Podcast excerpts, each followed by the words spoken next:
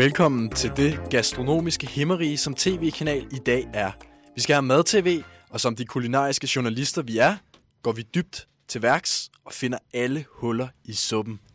Det er ret øh, god energi, du har, Hasse. Jeg har aldrig øh, set dig sådan før, tror jeg. Jamen Hav, nu skal jeg fortælle dig hvorfor. Det er fordi, jeg er simpelthen så glad for god mad. Og især god vin. Det, jeg, jeg elsker det. Ja, men altså, jeg synes også, vi lige skal introducere øh, tv-kanalkort. Hvad? Hvorfor? Altså, alle ved jo, hvem vi er. Vi er tv-kanal. Vi er kendte stjernejournalister. Kulinariske journalister, ikke? Vi behøver ikke sige, hvem vi er. Nå, måske vi skulle sige, at, tv-kanal laver radio om tv, og i den her uge skal det handle om mad-tv. Jeg har jo lige sagt, at det handler om mad-tv. Altså, det kan godt være, at jeg går lidt hurtigt til værks, men altså stadig følg med. Jeg har jo sagt det. Jeg sagde det til at starte med. Ja, okay, men hvad, hvad er det så, vi præcis skal lave i dag? Vi skal, vi skal snakke med Tim Vladimir, en af mine helte. Ham skal altså være på den store bagedyst. Nå, Gammel tv-komiker. bagedyst, Ja. ja. Det, det er faktisk ret grineren, synes jeg. Den store ret, bagedyst. øh, Ja, der er nogle ret flinke øh, ja, altså der er, der er faktisk ret mange ret, gode med. tror jeg. Blandt andet Tim Vladimir, men også uh, Miki Cheng. Ja, ja, han er virkelig flink. Ja, han er godt nok flink. Nå, men jeg havde faktisk også øh, lidt forberedt noget i dag, Hasse. Mm, okay. Jeg tænkte, vi skulle lave live tv radiokøkken. Hvad, hvad er det? Det var bare, altså, vi kunne lave lidt mad, eller jeg kunne i hvert fald stå og lave lidt mad, mens vi sætter. Men Hav, du skal jo koncentrere dig om alt muligt andet. Du kan da ikke også lave mad samtidig. Du skal fokusere på radio. Men har du ikke set God Aften Danmark? Altså, der står altid sådan en kok i baggrunden, og lige stille og roligt laver lidt mad, og så kommer de over til ham en gang nemlig og spørger sådan, Nå, hvad laver du nu? Hvad mad? Ja, ja, okay. Det lyder som en okay idé. Lad os bare gøre det, ikke? Så kan vi også, øh, til sidst, så kan vi smage på det, og så øh, kan vi få klager for, øh, at vi smasker og snakker med madmunden. Ja, ja. Det er så okay. Øh, Jeg har faktisk jeg har også fundet ud af, hvordan øh, vi får tjent de der penge, vi mangler ind til programmet og sådan noget. Det lyder da, det lyder meget godt. Hvad skal Ja. vi da gøre? Ja, men det kan vi lige snakke om. Nu skal vi have nogle øh, gourmet guldkorn til sindet. Vi skal snakke om, øh, hvad vi har lært. Ja, vi har jo haft en masse kendt inde i løbet af tiden. Vi har Jakob Havgård for eksempel, da vi havde en reklamer, der snakkede han jo om, øh, at vi skulle være politikere. Ja, jeg bryder mig faktisk ikke så meget om politik. Jeg, jeg går mere op i øh, kultur, eller jeg går kun op i kultur faktisk. Jamen altså, Hasse, politik er vel også en form for kultur. Altså, eller, altså, Det ved du det tydeligvis ikke. slutter jo en hel masse om kultur og sådan nogle ting i hvert fald. Jamen, det ved du ikke en skid om, Ras. Det er mig, der ved noget om kultur. Så Jeg tror egentlig, jeg kunne godt være en god politiker. Altså, sådan ned på jorden type. Det synes jeg egentlig, vi mangler, ikke? Sådan, sådan en, man kunne møde nede i supermarkedet, nede ved mælken. ja, det kan vi snakke om bagefter, men øh, jeg husker mere vores evige genganger. Kontroversielt. Altså, Havkår fortalte os jo, at vi skulle være kontroversielle. Vi skulle lægge en video op på YouTube, hvor vi tager en skræddersaks, omskærer os selv, og øh, så får vi en million views. Kan komme på tv eventuelt. Det, det skal vi gøre. Noget kontroversielt. Har du tænkt dig at gøre det, Hasse? Jamen, jeg har ikke tænkt mig selv at gøre det, men jeg havde øh, hvad hedder det, vores runner Jeppe i tankerne. Det er jo alligevel runnerens arbejde at tage alt det beskidte, altså de beskidte opgaver, ikke? Hav, Hasse. Øh, Jeg kan godt mærke, det er min rolle nu lige at komme ind og sige, stop lidt det der useriøsitet. Jeg kan mærke, der er ved at snige sig lidt ind her i programmet, så vi skal have noget mere alvorligt, noget seriøst. Altså, jeg er dybt alvorlig, Jeppe. Ja, det er dit Hasse, forslag. Men, altså, vi er alligevel kommet til det, det gode, indholdsrige segment. Mixsegment. TV. Nyheder skal vi have. TV-journal. TV-avis.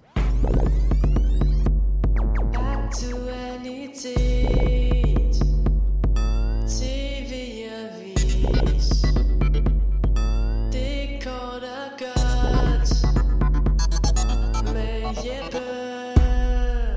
Velkommen til TV-avis, hvor jeg, runner Jeppe, lufter de mest højpotente tv-nyheder fra den forgangne uge. Og vi skal i børnehøjde. Powerpuff-pigerne gør comeback. Ja, og I hørte rigtigt. Det er Powerpuff-pigerne, der gør comeback. Den amerikanske animationskanal Cartoon Network for alle børn, som mangler et ekstra skud ADHD i hverdagen, relancerer nu mere end 10 år efter seriens afslutning. Er der stor succesen med de tre sukkersøde superhelte Blomst, Bubble og Bellis.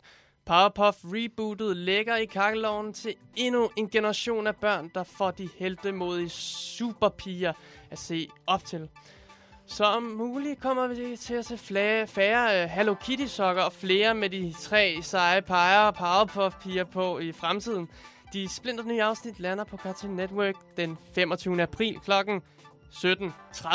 Er det ikke lidt sent for børn? Altså, nu har vi jo haft om børneopdragelse i tidligere programmer. Klokken 17, er det ikke for sent at sende sådan noget ud på Cartoon Network?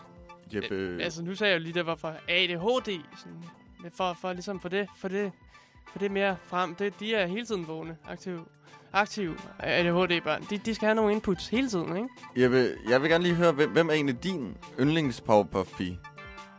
Ja, det er Bellis. Det er Bellis. Ja, det er klart. Hva, hvad med dig, Ras? Det, jeg har ikke set det. Ja, hvad er din Ras? Kommer nu. Jeg, det, jeg har ikke set det. Altså. Ja. Jeg har set dig se det. Var det ikke det, du så på, øh, på iPad'en lige før, Rasmus? Altså, du sidder her imens vi sender og ser Powerpuff-pigerne. Skal vi ikke komme videre til næste Det nyhed? var faktisk derfor, jeg tænkte den som nyhed. Den var, den var meget god at have. Nå, jamen lad os, da, lad os da bare komme videre. Og nu bliver der kogt lidt mere suppe øh, på vores tidligere krimitematik.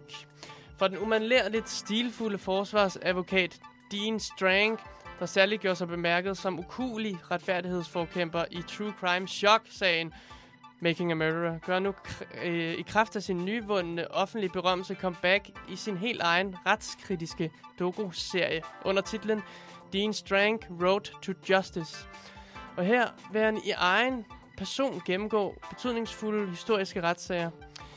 Med den nyopstartede Cover Media som producent sigter man hermed efter at få luet godt ud i de sager, hvor den amerikanske retssystem øh, også har slået fejl tidligere. Okay. Det er interessant. Jeg er jo øh, kæmpe fan af Making a Murderer, og jeg synes egentlig også, at han spillede en, øh, en god rolle. Så det var det er dejligt at høre. En god nyhed. Der trænger vel også til, at der er nogen, der ligesom kommer på banen og rent faktisk øh, afslører nogle af de skræksager, der har været derovre, er det ikke? Øh, det kunne der egentlig også godt komme her. Jeg, jeg har bare slet ikke styr på... på Vil- Skal du også være advokat nu, Hav? Eller Ja. Nede på jorden over ved mælken. Advokat Ja. og politiker og radiovært og journalist. Altså, det kan man, kan man ikke det? Hvorfor, hvorfor, det kan man da sagtens. Det kunne Hav da sagtens. Hvad snakker skal du så også være Ras? Powerpuff-pige, eller hvad, Hav? Okay, så er du min yndlings Powerpuff-pige.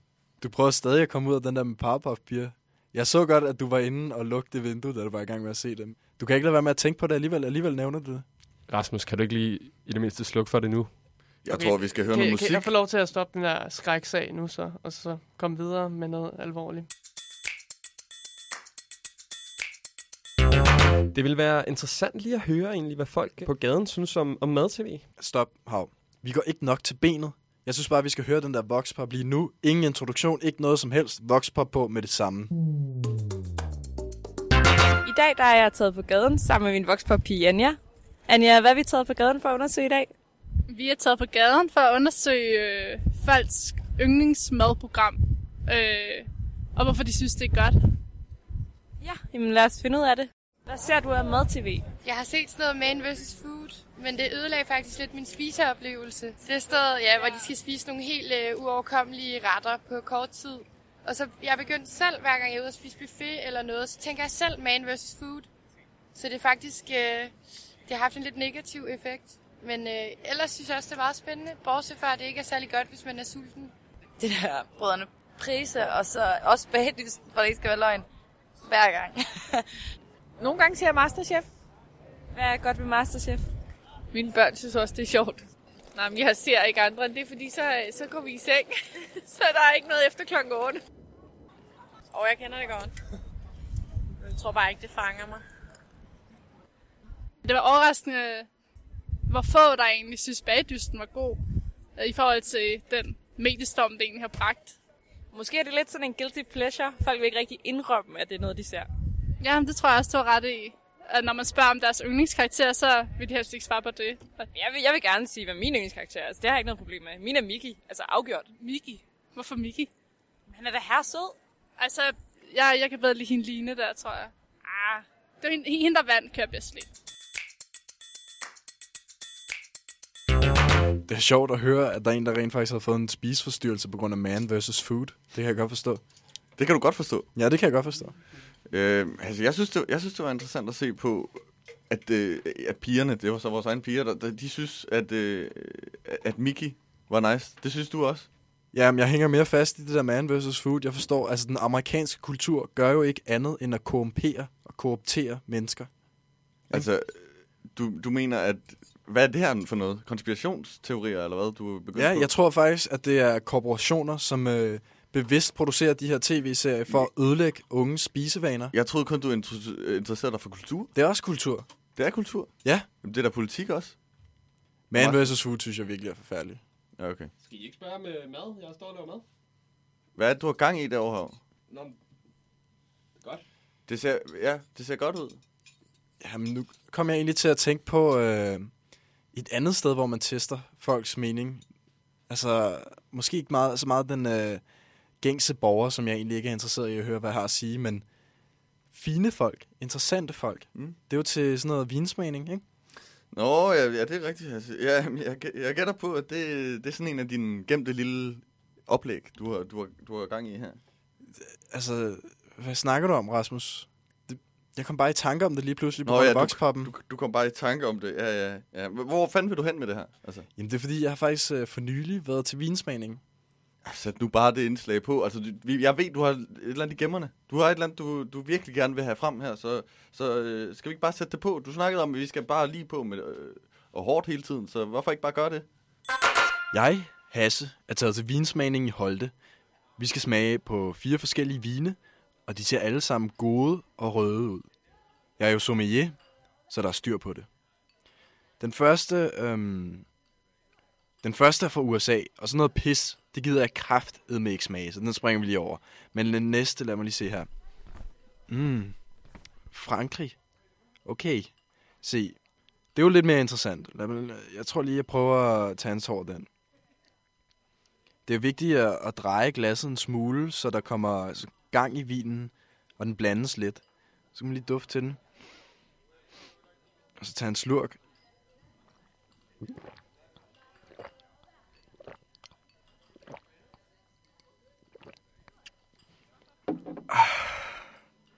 Mm. Det smager godt nok godt. Um, det har sådan en god, rund smag. Den prikker og stikker lidt. En varm smag. Med et twist af, af aubergine, tror jeg. Lad mig lige prøve at smage igen.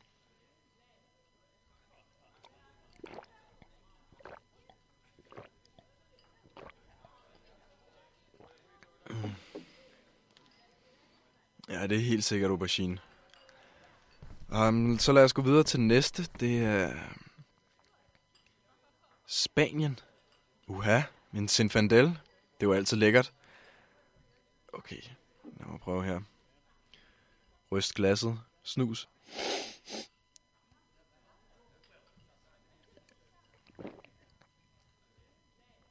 Ah, et godt trick er også at tage et helt glas på én gang ind i munden, og så bare drikke det. Den smager øh, ikke lige så godt som øh, Frankrig, men øh, lækkert, lækkert. Ej, ja. Ja, nu kommer vi til guldet. De gemmer altid det bedste til sidst. En, øh, en Chianti fra Italien. Det, øh, det skal jeg lige smage. Lige et øjeblik.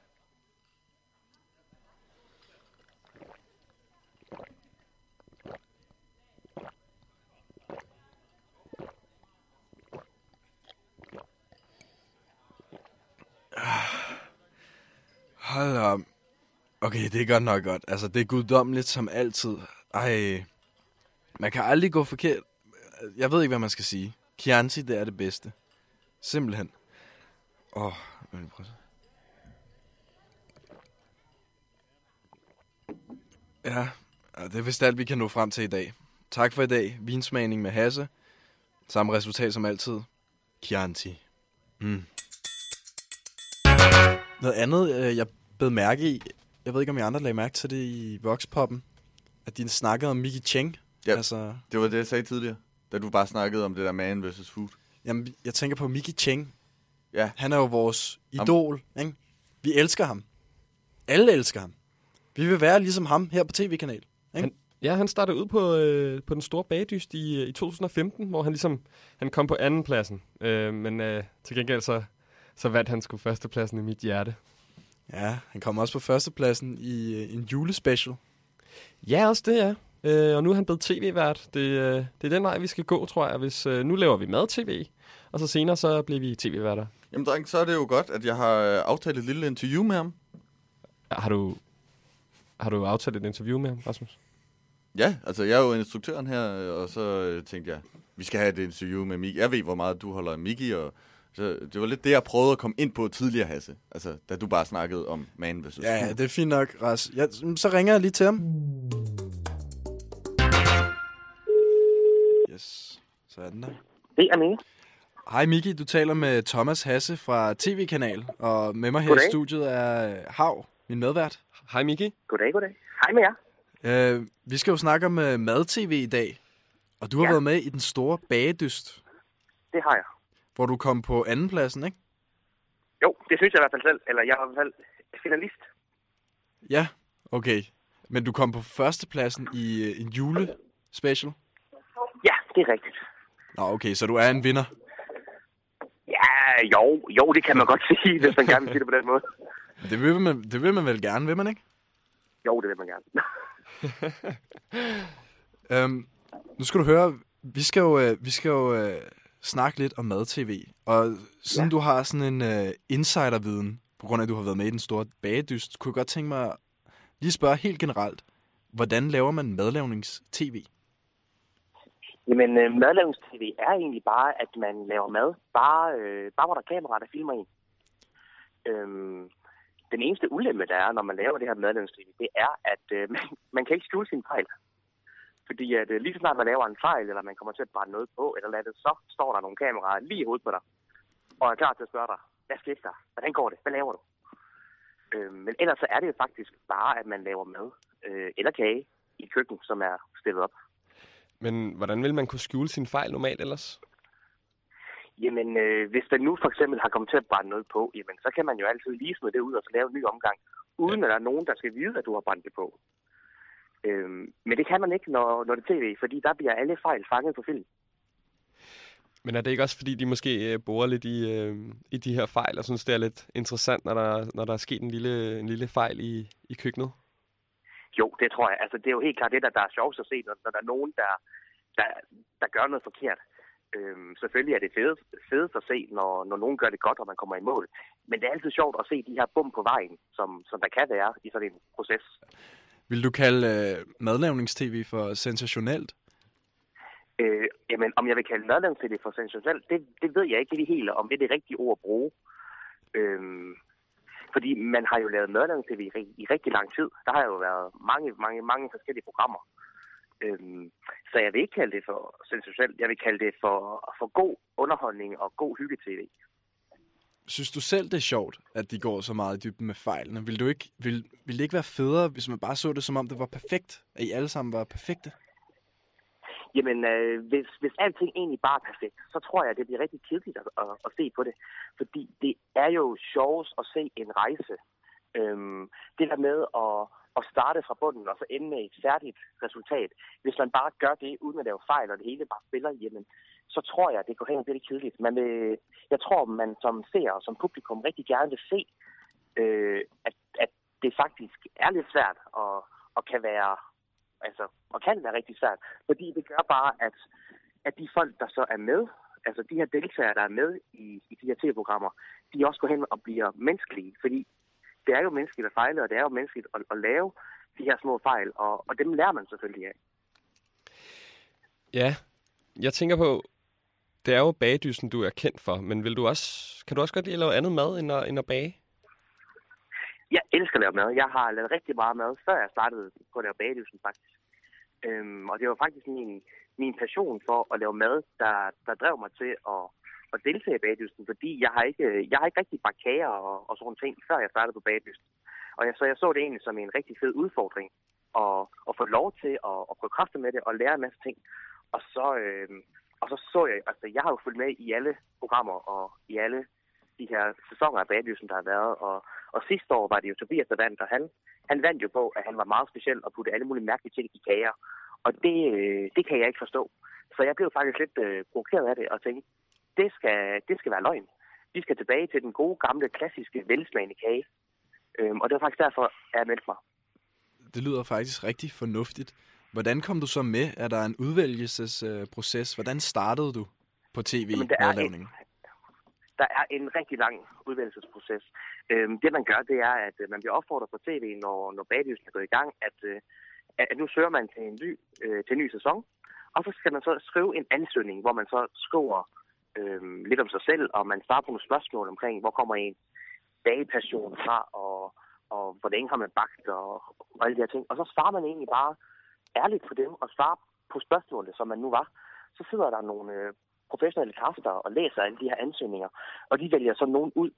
I, øh, i mit tilfælde for 2015, der valgte de omkring en 160 personer ud, ud af 500 ansøgninger. Og de her 160 personer, de endte så med at komme til en casting, hvor man så øh, lige siger hej til personen, og, og, og personen får lov til at præsentere sig selv og sin kage, og så snakker man lige lidt kort om sig selv.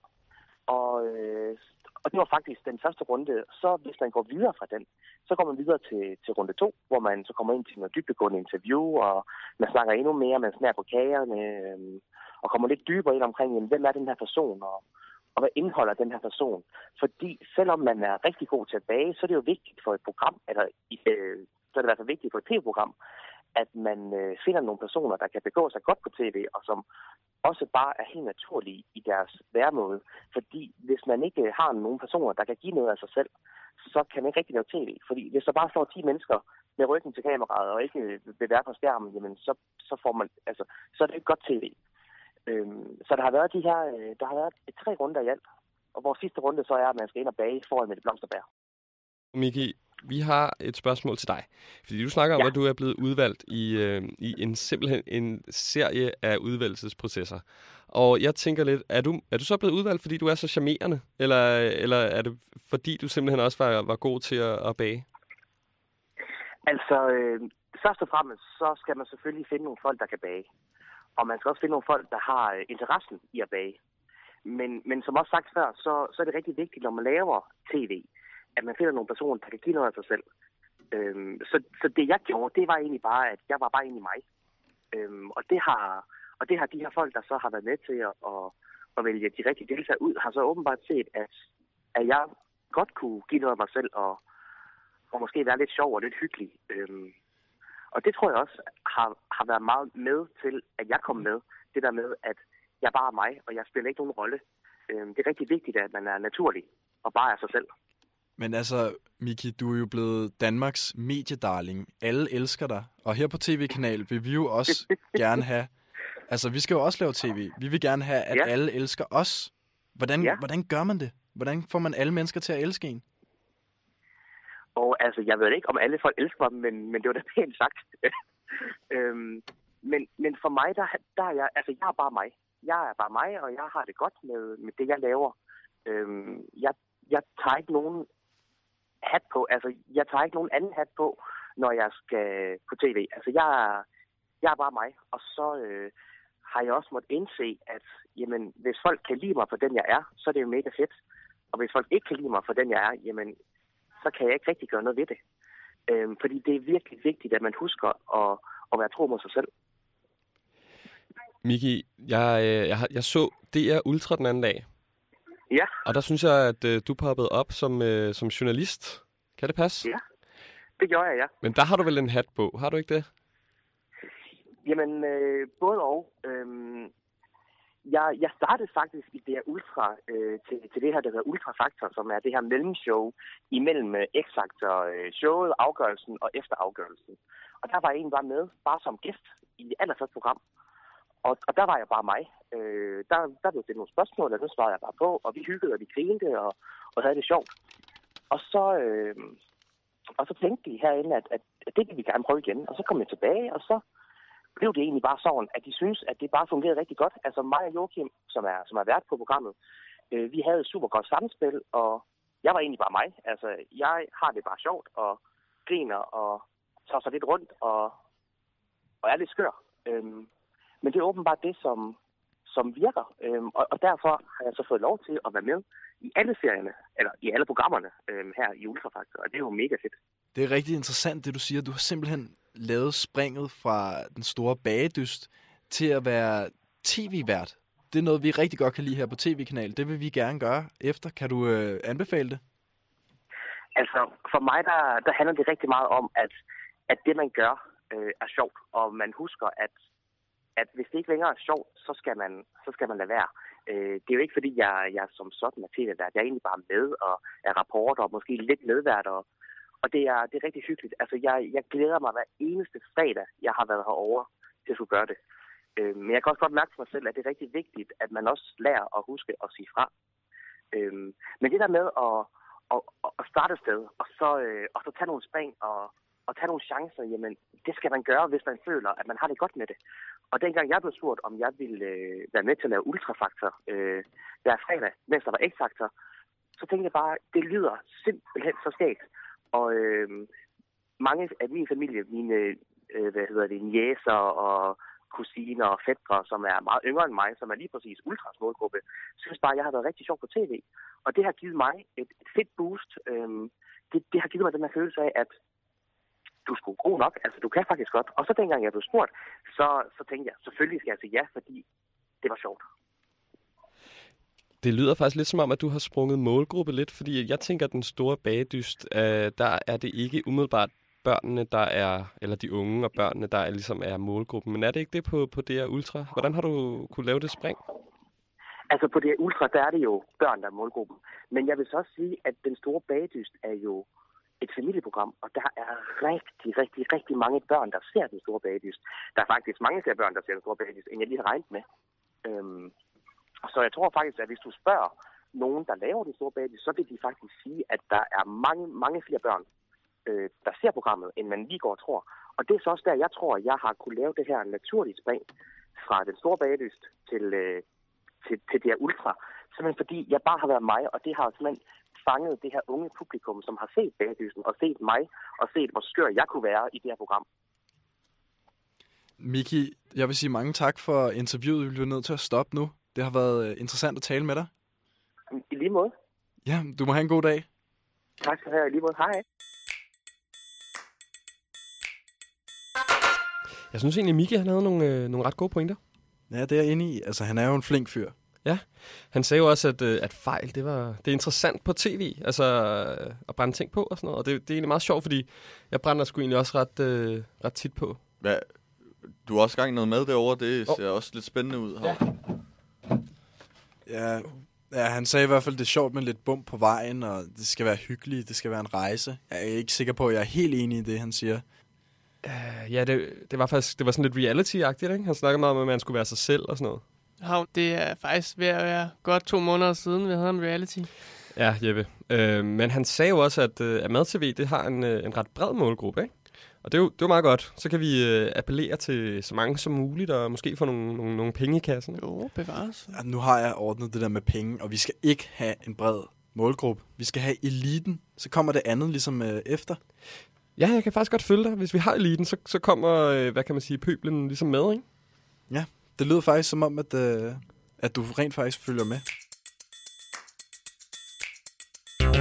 Du lytter til tv-kanal med Hav og Hasse, radioprogrammet, der handler om tv. Jeg kan faktisk meget godt lide, at det er vores runner Jeppe, der introducerer os. Altså, det cementerer vores vær.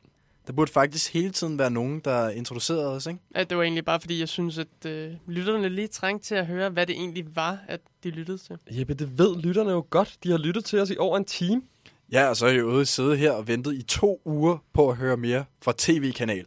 Ja, lytterne er jo så vilde med jer. De glæder sig til at høre, hvad Hasse ikke kan lide, og hvad Hav har lavet i How It's Made You. Jamen, det er jo kun os, der kan lave det.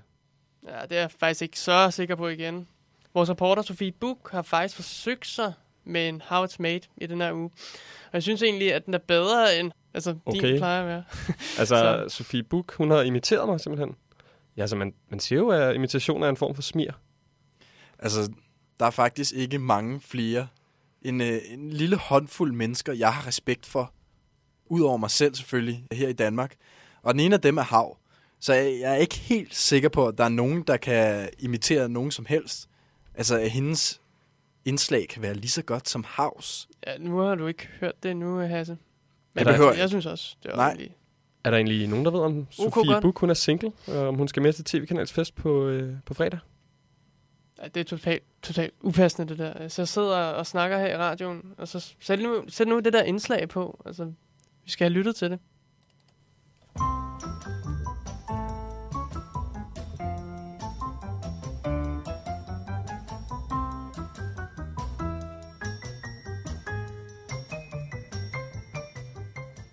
Mad-TV.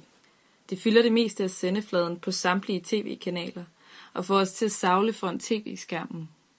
Men hvad er det ved mad-tv, som gør det til god underholdning? Det vil jeg forsøge at undersøge. Der tager vi efter den gamle recept. En kvinde med farverig skjorte, ternede skåneærmer og en skinger stemme toner frem på skærmen i 1951. Jeg synes, vi skal have farver i køkkenet. Det giver glæde. Det er selvfølgelig Kirsten Hyttemeier. Hun inviterer danskerne hjem i hendes køkken og bliver Danmarks første tv-kok. Hendes fremtrædende person gør hende til et yndet revyoffer, men det er også en af grundene til hendes succes. For mad-tv handler ikke kun om mad. Så får man altså en kold dej. Det handler i høj grad om relationer mellem tv-kok og seer. Når Mette Blomsterberg pædagogisk forklarer om temperering af chokolade på tv-skærmen, eller brødrene Prise kræver rigeligt med smør i hver eneste program, bliver de genkendelige karakterer, og det kan vi godt lide. Og lige om lidt er vi alle sammen på fornavn med disse 10 bageglade mennesker. Hvad kan spejse mad-tv op? At skulle konkurrere under tidspres og i konkurrence. Jamen, jeg har lige kommet salt ned i min øhm, brumbærmarmelade i stedet for sukker. Masterchef, den store bagedys, topchef, prise inviterer, cupcake-kampen osv. Alle sammen programmer, hvor man som seer både får tilfredsstillet sulten for drama og intriger og gode råd til køkkenet. Men ifølge forskere ved Aarhus Universitet, Jonathan Lear, er madprogrammer også andet end underholdning. Han mener, at tv-kokkeikoner som Jamie Oliver har ændret den måde, vi tænker maskulinitet på, Okay, so you get a lovely kind of umami sort of depth of flavor that's gorgeous. og haft indflydelse på, at det i dag er blevet langt mere normalt og acceptabelt for mænd at være i køkkenet.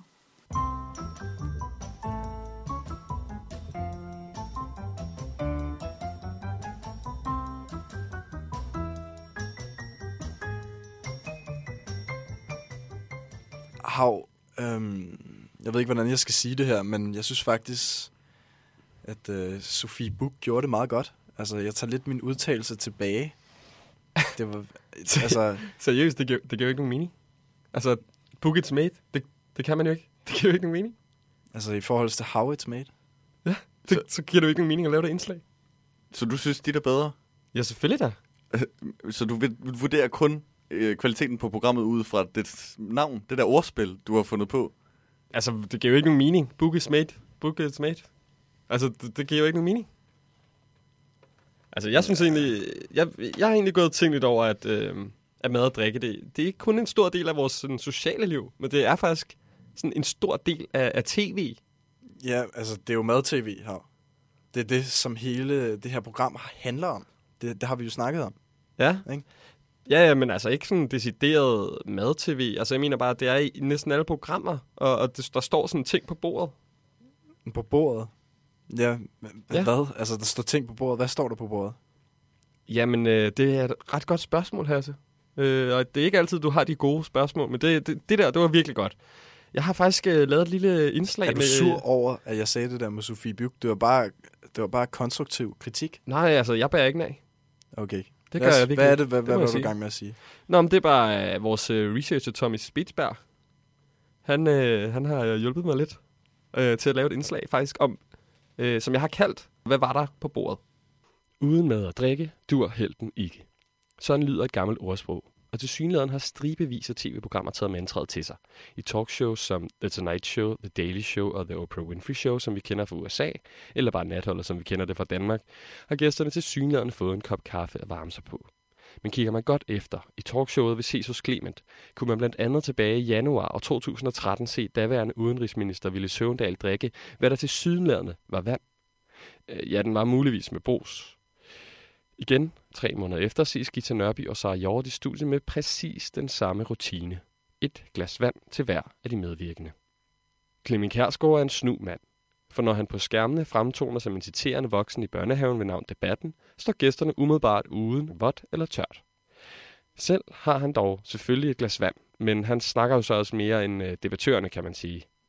Den modsatte vej gik det, da Natasha Krone kommenterede på kronprins Frederik og kronprinsesse Marys bryllupsfest på Fredensborg Slot. Til at begynde med er der nemlig vand på bordet.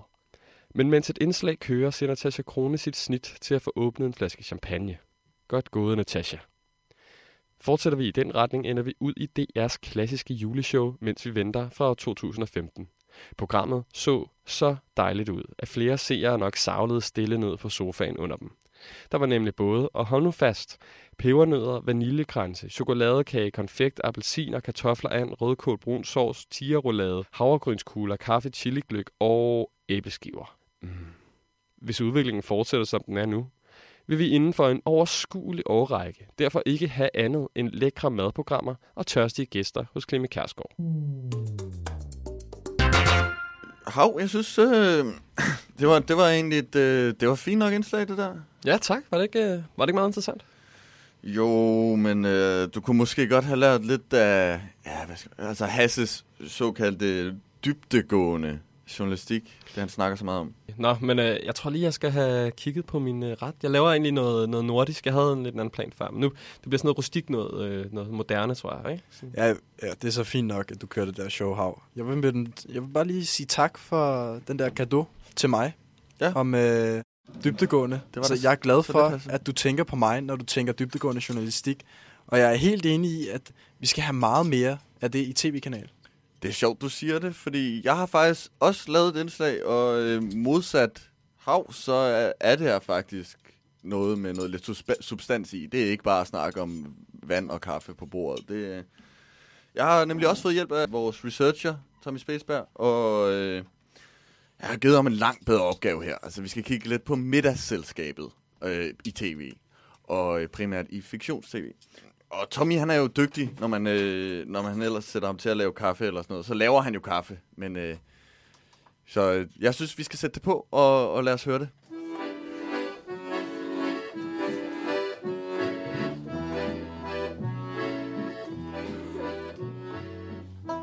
Middagen er i vores samfund en fast del af hverdagen. Uanset om vi er fra Bogense, Bergen eller fra Bangkok, samles vi om bordet for at nyde maden og hinandens selskab. Og selvfølgelig er dette ritual blevet oversat til tv-mediet, hvor middagen i flere tilfælde er blevet et ikonisk billede. Her følger en række eksempler på nogle af de allermest mindeværdige middagsselskaber i tv'ets historie.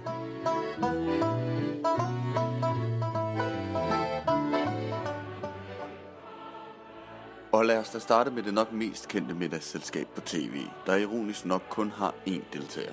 Det er selvfølgelig den britisk forfattede sketch 90 års fødselsdag, eller Dinner for One, lavet til tv af den tyske tv-station NDR i 1963.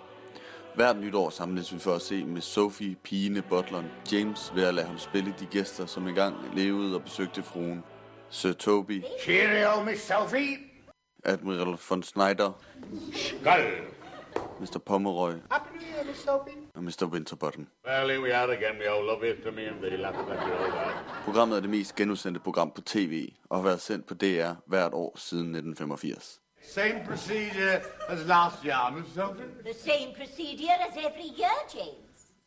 En anden, der nyder at holde middagsselskaber, er Bamse fra Bamse og Kylling. Men han deler sjældent ud til sine gæster. Den store gule Bamse, der har en stor hang til honning, har optrådt på tv siden 1982. Mere gavmild end Bamse er karakteren Aske, der ofte har samlet ællingen, Kyllingen og Bamsen til boller og saftevand. I en anden serie er der et mindre velkommen dyr, der deltager i middagsløjerne. I Halløj på Badehotellet bliver middagen ofte samlingspunktet for de mange strabasser, som udfolder sig i den britiske komedieserie fra 1975.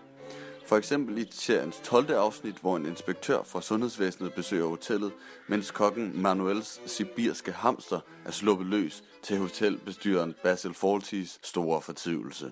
Would you would you care for rat? just just the biscuits then, please, Polly.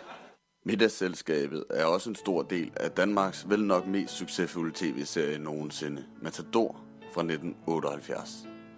Vi ser de store middagsbord med både hummer og flæskesteg hos familierne Varnes og Skjern, og de mere ydmyge anretninger med stegt sild og spejepølse hos Agnes og grisehandleren. Den perfektionistiske balling sørgede for, at det hele var historisk korrekt med datidens anretninger. Særdeles genkendelig er sekvensen ved juleaften i afsnit 12, hvor de sociale klassers forskellighed bliver sat helt på spidsen gennem middagsselskabet. Nu er det jul igen, og nu er det jule, julevarlig til skugge. Ære fru Violet, og tusind tak for alt godt. Det var en dejlig aften. Bliver der nok? Ja, måske skulle jeg have taget en gås. En, der i hvert fald nok skulle have valgt en mindre fugl til julemaden, er den finurlige Mr. Bean. I det nok mest kendte afsnit af den britiske komedieserie om den stumme og skøre original, skræmmer han næsten livet af sin kæreste, da han har fået aftenens måltid, kalkunen, fast på hovedet. Put the turkey on. Julen er jo madens fest, og vi slutter derfor af med en meget ikonisk juleret. Så ikonisk, at den i denne julekalender fik sin helt egen sang.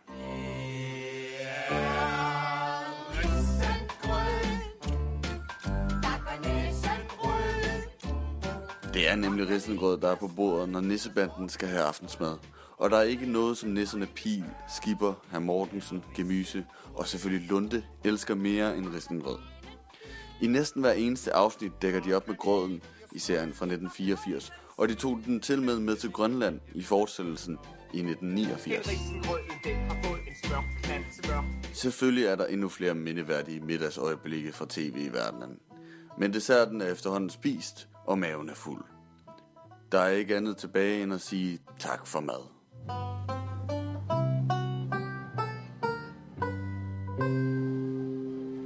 Det var egentlig nogle meget øh, cool retter, du øh, havde fundet der. Jo, tak. Jeg synes også, nu når vi snakker om dybdegående før, jeg synes, det var dybdegående, det var flot. Synes du det? Ja, jeg synes faktisk, det var meget godt, Ras. Jeg, Nå. jeg tror, vi er begyndt at kunne forstå hinanden lidt på en Ja. eller anden måde. Hvad synes du så var, var godt ved det? Især Nissebanden, ikke? Du er, glad, du er glad for Nissebanden? Risengrød og den der sang, den... Øh, Jeg troede, du var så finkulturel. Sådan noget risengrød, det... det er da også kan Er, er det det? Ja, det er det. Ah, okay. Med rigtig smør. Ikke, altså, der vil jeg sige, der ligger skældet ligesom, hvilken smør man bruger. Hvis man bruger smørbart blandingsprodukt, lort. Det er lurpak hele vejen, eller hvad?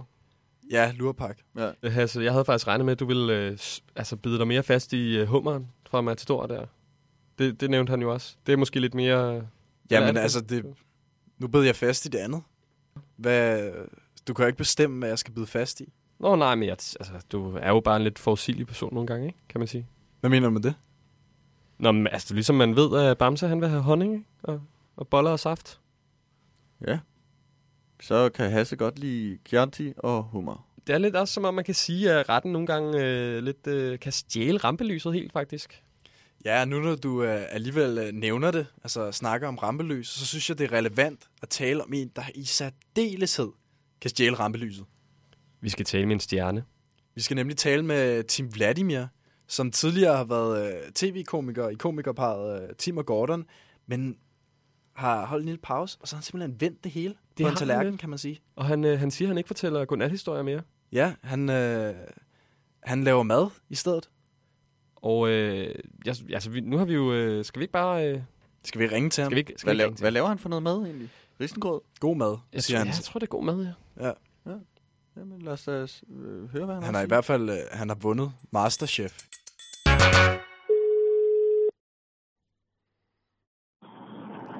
Ja, hallo? Hej, det er Thomas Hasse fra radioprogrammet øh, TV-kanal. Er det Tim Vladimir, vi har, vi, har, vi har fat i? Det er det nemlig. Ja, jeg sidder her sammen med min øh, medvært, Hav.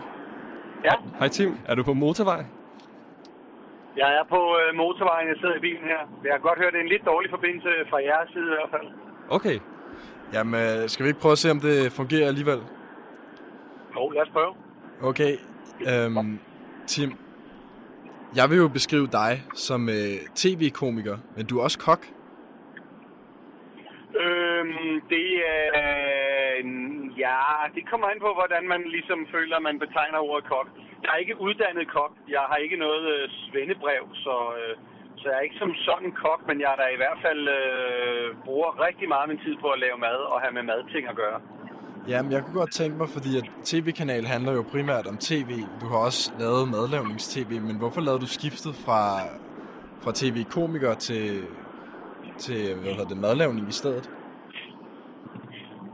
Altså man kan sige, der er jo gået en, der er gået en lang, øh, en lang periode fra, at jeg var komiker på tv, til at jeg øh, lavede mad på tv. Så det er, det er jo noget, der er sket over en, en lang overrække, men, man kan sige det, altså jeg har lavet mad altid, hele mit liv, fra jeg var helt lille af, og har altid haft det som en stor passion, en stor hobby øh, øh, i mit liv.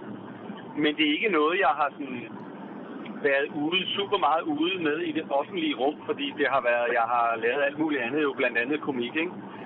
Så, øh, så da jeg på et eller andet tidspunkt i øh, 2011, øh, øh, mener jeg det var, øh, øh, ligesom kom med i ligesom første sæson af det her tv-koncept, der hedder Masterchef, og vandt det, så blev der ligesom en opmærksomhed på mig i forhold til, at når han kan lave mad, og, og jeg blev spurgt, om jeg kunne komme ud og være gæstekok lidt rundt omkring og sådan noget.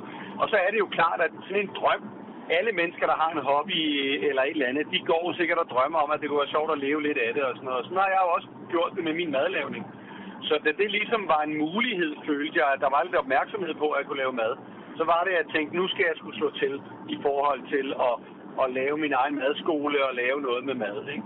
Og så er jo selvfølgelig, fordi jeg har lavet tv i, i 20 år, det meste af mit voksne liv, så er der så opstået nogle muligheder for mig i forhold til mad-tv. Jeg blev kontaktet af Bagedysten, da, da de skulle finde en ny vært. Og det sagde jeg selvfølgelig ja tak til, fordi det styrker jo også mit brand som en madperson. Ja, det er klart.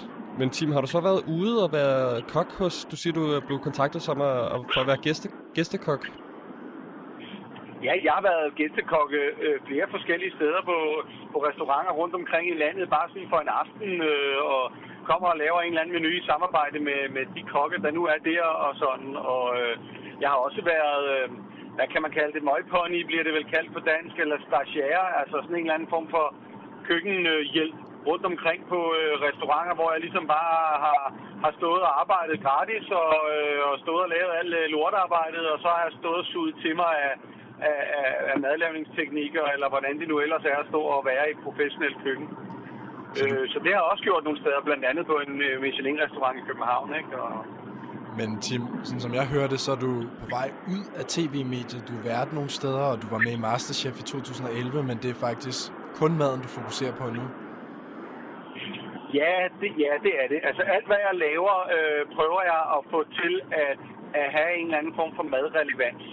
Øh, men jeg siger ikke farvel til tv. Jeg er stadigvæk øh, vært på Bagdysten. Det er jo øh, i forhold til så mange madprogrammer, der egentlig er, så er Bagdysten jo det madprogram, der er det allerstørste af dem alle sammen. Og det fortsætter med at være i denne her sæson. Og det kan også være, at jeg får mit eget madprogram. Det er en af de ting, jeg rigtig gerne vil. Så, øh, så det bliver der også arbejdet på. Der er ikke noget øh, fast overhovedet, men det arbejder jeg på. Så jeg siger ikke farvel til øh, mad-tv overhovedet. Men jeg siger helt klart, og har sagt for mange år farvel til, til, til mere organiseret comedy-tv i hvert fald. Men Tim, hvis du fik dit eget madprogram, hvordan, øh, hvordan ville det se ud? Ja, det er et godt spørgsmål. Øhm, jeg øhm, har flere forskellige idéer. Jeg synes, i virkeligheden, så synes jeg egentlig, at, at madprogrammer, hvor man, øh, som, øh, hvor folk rent faktisk kan lære at blive inspireret lidt til at lave noget, noget mad, er, er rigtig fedt. Jeg synes, mange programmer kan godt have en tendens til at blive lige lovligt elitære. Øh, fordi at forskellige kokke skal vise, hvor dygtige de er til alt muligt. Og det er også, øh, det er også super fedt for sådan en som mig, som kan noget lidt i forvejen, og som er meget interesseret. Men hvis du skal lave noget mad til, til hvad kan man sige, den brede befolkning, så tror jeg, man skal, man skal tage fat i nogle sådan lidt mere øh, almindelige ting, og så i øvrigt skabe noget glæde og noget inspiration i køkkenet, så det ikke bare er så stift og kedeligt, og så skal der 200 gram el i, og så skal der nækkeblomme i, og så skal der... Så der er nogle idéer, men jeg tror i virkeligheden, det er lige så meget stemningen og glæden og, og det der med lige at have et glimt i øjet, at folk skal forstå, at det er sgu ret sjovt at lave mad sammen. Men det behøver ikke at være så skide alvorligt. Okay, men så hvis du fik dit eget madprogram, så skulle det i hvert fald også lære folk at lave mad. Er sådan, jeg forstår dig. Ja, det synes jeg, er, det synes jeg er, er, øh, må være et madprograms fornemmeste opgave. Det er der vel, at, om ikke andet inspirere folk til at, øh, at komme i køkkenet og lave noget mad. Fordi der er masser af madprogrammer. Og jeg, der, øh, der er jo også mad, altså grunden til, at der er masser af madprogrammer, det er jo, at der er folk, der ser det. Tro mig, der vil ikke være madprogrammer, hvis ikke folk så det så vil man ikke lave de programmer. Så selvfølgelig er der masser, der ser det. Også selvom jeg ved godt, der er sådan lidt hype om, at øh, hvorfor er der så mange madprogrammer, og folk er sådan lidt sure over det. Men det er de ikke. Der er nogen, der er sure over det. Men der er ikke nogen tv-stationer, der laver madprogrammer, hvis ikke der er nogen, der ser det. Så bliver det pillet af. Så der er masser, der ser det. Og jeg tror, at madprogrammer er lidt lige i øjeblikket, hvis jeg må have lov til med et lille glimt i øjet at sige, madprogrammer er lidt ligesom, øh, ligesom øh, når folk ser porno på internettet. Det er, det er skægt at se på, og det er inspirerende, og man tænker, det der, det gør jeg da også godt at prøve. Men så får folk sgu aldrig rigtig lige gjort det derhjemme. Tim, du talte før om, at der er så mange madprogrammer, at folk er begyndt at blive irriteret på det. Er det fordi, at de er, det, det er eliten, der bliver irriteret over, at der er så mange madprogrammer? Jeg ved ikke rigtig, hvem det er, der bliver irriteret over de der madprogrammer, men, men øh, som jeg kort var inde på før, så er det jo bare sådan, at tv-stationer, de er jo også forretninger. De laver nogle programmer, og hvis ikke der er nogen, der ser et pågældende program, så kan jeg også godt love dig for, at det bliver taget af. Så selvfølgelig er der masser af mennesker, der ser de her programmer. Og det er sgu, øh, og der er Baglysten, som jeg selv har været på, jo en, en, en, en, en, et stort program, men det er også et, et godt eksempel på, at du kan sagtens lave mad-tv, som både har noget reality over sig, men og har et konkurrenceelement, men hvor du også bliver inspireret til og, og, og lave noget mad. Og det er der masser af derude. Og selvfølgelig er der nogen, der brokker sig over det, ikke? Men, men altså, hvis du spørger sådan som mig, så kunne jeg begynde at brokke mig over, hvorfor der er så meget sindssygt meget sport og fodbold på tv. Hvorfor er der det? Det er jo fordi folk ser det, det er vores nationalsport. Jeg ser aldrig fodbold. Jeg synes, det er skide irriterende, at folk de sidder og ser fodbold hver anden dag, og man nærmest ikke kan komme igennem til dem, fordi de jeg skal lige se en eller anden fodboldkamp. Det er jo irriterende. Men jeg render ikke rundt og brokker mig over det, fordi at, øh, sådan er det bare. Men Tim, tror du, at, øh, at de her madprogrammer, de ligesom får flere folk til at lave mad? Ja, det tror jeg faktisk. Øh, og som sagt før, så er det så øh, er det ikke nødvendigvis alle madprogrammer, der, øh, der, der får folk til at lave mad. Men jeg tror alligevel, at det der med, at man sidder og ser på det og bliver imponeret over, hvad folk kan, men man synes, at oh, det ser sgu meget sjovt ud, og det skal jeg lige prøve. Og der er ikke nogen tvivl om, at mange af de ting, der bliver lavet i programmerne, også er for svære for, hvad kan man sige, den sådan, almindelige øh, øh, dansker. Men man bliver alligevel på en eller anden måde inspireret, og det jeg godt kan lide ved bagedysten, er, at der er rigtig mange børn, der ser det. Og så vil de der børn, de vil godt ud og lave nogle kager, og, og stå sammen med mor og far i køkkenet i weekenden og lave nogle kager. Og det er jo allerede starten på øh, at komme i gang med at lave noget mad, fordi så har de lavet kager på et eller andet tidspunkt, så vil de også godt lave frikadeller og, og det ene og det andet. Ikke? Men kager, det er jo et godt sted at starte, fordi det kan alle børn være med til. Ikke? Tim, øh, dit eget øh, mulige madprogram, vil det så også øh, appellere til børnene? Det vil jeg da håbe. Altså, jeg har ikke, som sagt, jeg har ikke en, et, et specifikt format øh, gennemtænkt, men, men øh, som du selv siger, så startede jeg med at lave comedy-tv, og det er ikke fordi et madprogram skal være comedy, men jeg synes også, at nogle programmer kan godt have en tendens til at blive lidt alvorlige i det. Jeg synes godt, det må være, altså for mig er det sjovt og skægt og hyggeligt at være i køkkenet, og det øh, synes jeg også godt, et madprogram må reflektere. Så, øh, og humor, det er jo også noget, børn kan forstå, også selvom det er en voksen, der står og gøjler lidt med det. Det må godt gå lidt galt lidt imellem et kokkeprogram også, det gør det jo også derhjemme. Så, øh, så der må godt være sådan et element af, at man eksperimenterer lidt og, og sådan noget. Og det tror jeg sagtens, børn kan forstå også. Og i øvrigt så er de fleste, familie, de fleste mennesker er jo trods alt familie, hvor der er børn. Og jeg synes, det er vigtigt, at børnene øh, kommer med i køkkenet og lærer at lave mad. Fordi så bliver de nogle, øh, nogle voksne mennesker, som kan lave mad og ikke bare køber øh, junk food og ender med at ligge på hospitalet og et eller andet sted ligge samfundet til last, når de bliver 40 og øh, er, har alle mulige livsstilssygdomme, fordi de har levet af McDonald's det meste af deres liv. Tim, vil du beskrive det som øh, din personlige mission at få flere til at lave noget ordentlig mad derhjemme i køkkenet? Øhm, ja, det kan, sådan kan man godt beskrive det, ja. Uden at, at jeg render rundt og prædiker på den måde, så, øh, så synes jeg, at øh, det er jo også derfor, jeg har min madskole. Det er det, det, er det, vi gør hver dag, det er, at vi prøver at inspirere folk lidt til at vise dem nogle teknikker, og til at med godt glimt i øjet og med humor og glas i glasset, og vise dem, prøv at høre her, det er sgu ikke så svært, man skal bare lige i gang med det. Og der skal spises mad hver dag, ellers så kan vi ikke leve. Så hvorfor ikke ligesom prøve at få noget godt ud af det? Tim, hvad er forskellen egentlig på at lave mad på tv, og så lave mad i, en, øh, i et køkken, i et normalt køkken? Øhm, den store forskel er jo i virkeligheden øh, sådan rent teknisk, at du skal stå og forklare, hvad du laver øh, på tv, hvis det er et sådan klassisk madprogram, hvor der er en kok, der fortæller, hvordan man laver maden.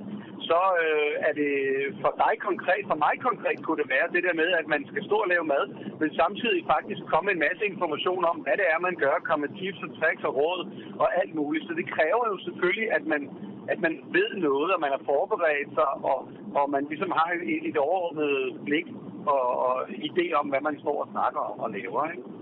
Øhm, så, så det er jo sådan, det er sådan en meget konkret ting. De fleste står jo ikke derhjemme og fortæller nogen, hvad de gør. Nå, nu står jeg lige og steger med disteren her, den vender jeg lige på panden, og det er der ingen, der gør derhjemme. Ja, det, det har du ret i.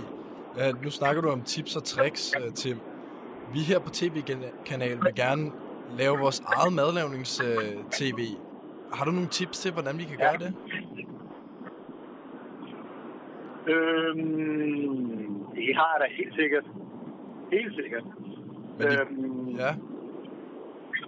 Ja, hvad pokker kan man sige? Jeg synes jo, at... Øh, hvad, hvad kunne det være? Jeg synes, altså, jeg synes det vigtige er, at man laver noget mad, som, øh, som folk kan, kan genkende i en vis grad. Altså, det dur ikke, at du står med alle mulige mærkelige øh, øh, ingredienser, som folk aldrig har set og hørt om. Det være noget, folk kan genkende. Øh, men til gengæld tror jeg også, at det, det gør ikke noget, at man lige laver det på en lidt anden måde, eller har sin version at lave det. Fordi det behøver ikke at være så vanvittigt anderledes, end det folk står derhjemme og laver. Men det kan være en kartoffelmos, hvor folk, jamen vi laver den med fløde og smør herhjemme. Jamen det er fint, har du prøvet at komme, komme øh, nogle urter i, mens du laver den, eller har du prøvet at bage den bagefter, eller har prøvet at putte lidt ost i, eller altså gør det noget, som folk kender, men måske lige give den en, en anden drejning, uden at det er er, at putte flydende kvælstof. Ja, øhm, jeg har lige et øh, sidste spørgsmål, øh, også angående, hvis vi skal lave ja. madlavnings-tv. For jeg har nemlig lagt mærke til, at i alle madprogrammer, der, de har et til fælles, og det er, at der er mad med. Kunne man lave madlavnings-tv uden mad? Tror du, det vil gå? Øhm, altså tror jeg, du skal nok mere over i noget radio. Noget radio simpelthen. Det er jo sjovt, du siger det, for vi sidder ja. jo og laver radio nu. Ja, du kan sagtens lave, øh, jeg tror sagtens, du ville kunne lave, øh, øh, lad os kalde det mad-tv på radio. Du kunne sagtens snakke om nogle forskellige madting og, og lave noget mad på radioen. Det vil kræve nogle, nogle andre ting, men, men jeg tror, det bliver svært at lave mad-tv uden en eller anden form for mad. Det vil på en eller anden måde miste sin, sin relevans. som er mindre. det var et debatprogram, hvor man snakkede om mad. Ja, det er selvfølgelig også en god idé at have et debatprogram, sådan en lidt, øh, man kan sige, meta, et metalag, et metaprogram om mad. Men der må ikke være mad med. Ja, det er da, det er da en, det er en sjov idé at lege med, men øh, jeg tror lige, man skal, man skal lige op på bordet og vende en gang eller to, før man øh, kaster sig ud i det. Jo, men det tror jeg, vi vil bruge resten af programmet i dag til. Ellers så vil jeg sige mange tak til, til dig, Tim Vladimir, for interviewet. Jamen, det er mig, der takker. Det er altid hyggeligt. Ja, hej hej. Ja, hej Tim. Hasse, jeg synes, vedrørende det her interview med Tim Vladimir, jeg synes godt nok, vi godt, nu snakkede vi om den her dybtegående journalistik tidligere, som jeg ligesom tog i brug, men det synes jeg godt nok, lidt, der kunne godt have været lidt mere kritiske spørgsmål, lidt mere, lidt mere bid i, i Ja. dig i dag. Ja, men jeg, jeg, kan godt, jeg kan godt mærke det. Altså, jeg tror ikke, jeg har fået min daglige dosis Chianti nu. Jeg, også et spørgsmål, jeg synes virkelig, det er for dumt, jeg ikke fik spurgt ham om. Altså sådan, hans anti-livret, det vil være dybdegående, ikke? Den, den ret, han bare ikke kan lide. Altså sådan en hadret, eller hvad? Jeg tænker tit på sådan nogle øh, forfærdelige retter. Det kan gøre mig altså vred. Der mangler flere medier, som tager sig af det, der er dårligt. Altså på en mere kritisk måde. Altså, ja, ja, ja, ja. Der, der er kun ét medie, der virkelig, virkelig, virkelig formår at, at gøre det på din måde. Ja, hvilke, hvad er det, du tænker på? Ja, er det ikke, øh, ja, nu gætter jeg, føj for satan, altså det indslag, du plejer at komme med uge efter uge. Det, det er sjovt, du siger det, Ras, for altså, dansk mad. Føj for satan. Tænk på det mest uendelige kedelige, du kan. Kogte kartofler. Peberrodssovs. Kåldolmer. Føj for satan. Dansk mad er lort. Måske har man øh, lidt nostalgi omkring det, dog ikke Hasse. Men øh, det er nok det værste køkken, der findes. Vågn op. Det er lort. Hvorfor tror jeg, det vælter med italienske og kinesiske restauranter overalt i Danmark? Det er jo næsten svært at finde en restaurant med almindelig dansk mad. Det er fordi dansk mad er lort. Det er det, jeg siger. Det er dårligt. Nej tak. Jeg skal kraft med ikke have pasta med kødsovs. Jeg skal have spaghetti bolognese med en god Chianti til. Dansk mad, føj for satan. Så altså. Hvad snakker du om? Du skal ikke øh, sysh mig her nu. Nej, nej, er op nej, nej, rolig nu. Du kommer altid sådan lidt op at køre. Jeg, sy- jeg synes i stedet, vi skal snakke om lidt, hvad det er, vi har lært i dag. Altså, vi har lært en masse ting. At øh, mad har ændret sig lidt. I hvert fald madkulturen. At der er kommet meget mere drama og en trier ind i øh, mad-tv.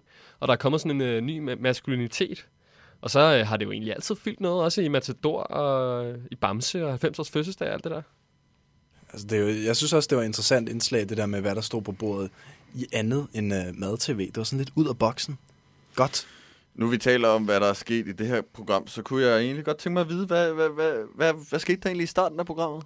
Hvad snakkede I om? Øh, ja, altså det var bare Hasse, der introducerede mig for en øh, forretningsmodel, hvor jeg ligesom køber et øh, stort parti speciallavet vinoptrækkere, og så skal jeg bare finde nogle andre, der kan sælge dem for mig, øh, og så på den måde, så tjener vi en masse penge. Vent, vent, vent. Øhm, jeg vil ikke have, det går galt igen her. Jeg har sad jo også med XL-aktene sidste, sidste gang, at den, øh, den så ikke god ud. Hav, det skal vi ikke snakke om i radioen, det her. Det er heller ikke helt sådan, altså, de andre skal også købe parti, men... Altså, det, det lyder som et eller andet pyramidespil. Hvad, Hav, hvad var det for noget mad, du begyndte at Jo, lave? øh, den, ja, den er, det ændrede, ændrede sig lidt, men det er faktisk den her ostemad, der, der står her. Har du, øh, har du lyst til at smage? Hasse, Hasse, du skal lige svare på mit spørgsmål. Ja, vent skal lidt, ikke ud er det bare en fucking o- ostemad, du har lavet, Hav? Han har simpelthen lavet en ret, og ja, en ostemad. En fucking ostemad. Det gider jeg godt nok ikke smage. Ja, det er en ostemad, du har lavet. Jeg sad jo oppe ved gryderne før. Kæmpe gryder. Var det ikke noget nordisk hav? Hvordan kan du have lavet Nyt ostemad? nordisk, rustikt. Det her, det er jo, en- det er jo, det er jo, det er jo, en- det er jo et stykke kobær med en, med en, stø, med en skive mellemlagret på der. Må, må man smage eller hvad? Ja, selvfølgelig. Det var det, jeg siger. Den, øh, den er jo klar på alle. Ja, det lyder, det lyder som en rigtig god idé. Men øh, mit spørgsmål, Hasse. Jeppe, har jeg nogensinde fortalt dig, hvor godt jeg kan lide dig? Altså, og hvor godt jeg synes, tv-vis er? Øh, ja, jeg synes, du nævnte det sidste gang. Øh, men det er jeg da også glad for, du synes. Det er bare det der pyramidespil. Jeg synes, at vi skal have et helt program med det tema. Altså nyheder. Det synes jeg, vi skal. Ja, synes du? Ja, det synes jeg. Og ja, det vil jeg meget gerne være med til i hvert fald. Øh, Nu, nu, nu synes jeg, at du kommer, kommer lidt igen efter det der nedgradering af mig, hvor I overhovedet ikke gad at have Thomas Myggen med. Det har en betingelse. Og det er, at du skal holde din fucking kæft, når jeg ikke vil svare på dine spørgsmål. Og det var simpelthen øh, det. Vi øh, ses næste uge. Ej, det smager helvede til det her hav. Ja. Hvad fanden er det, du har puttet på?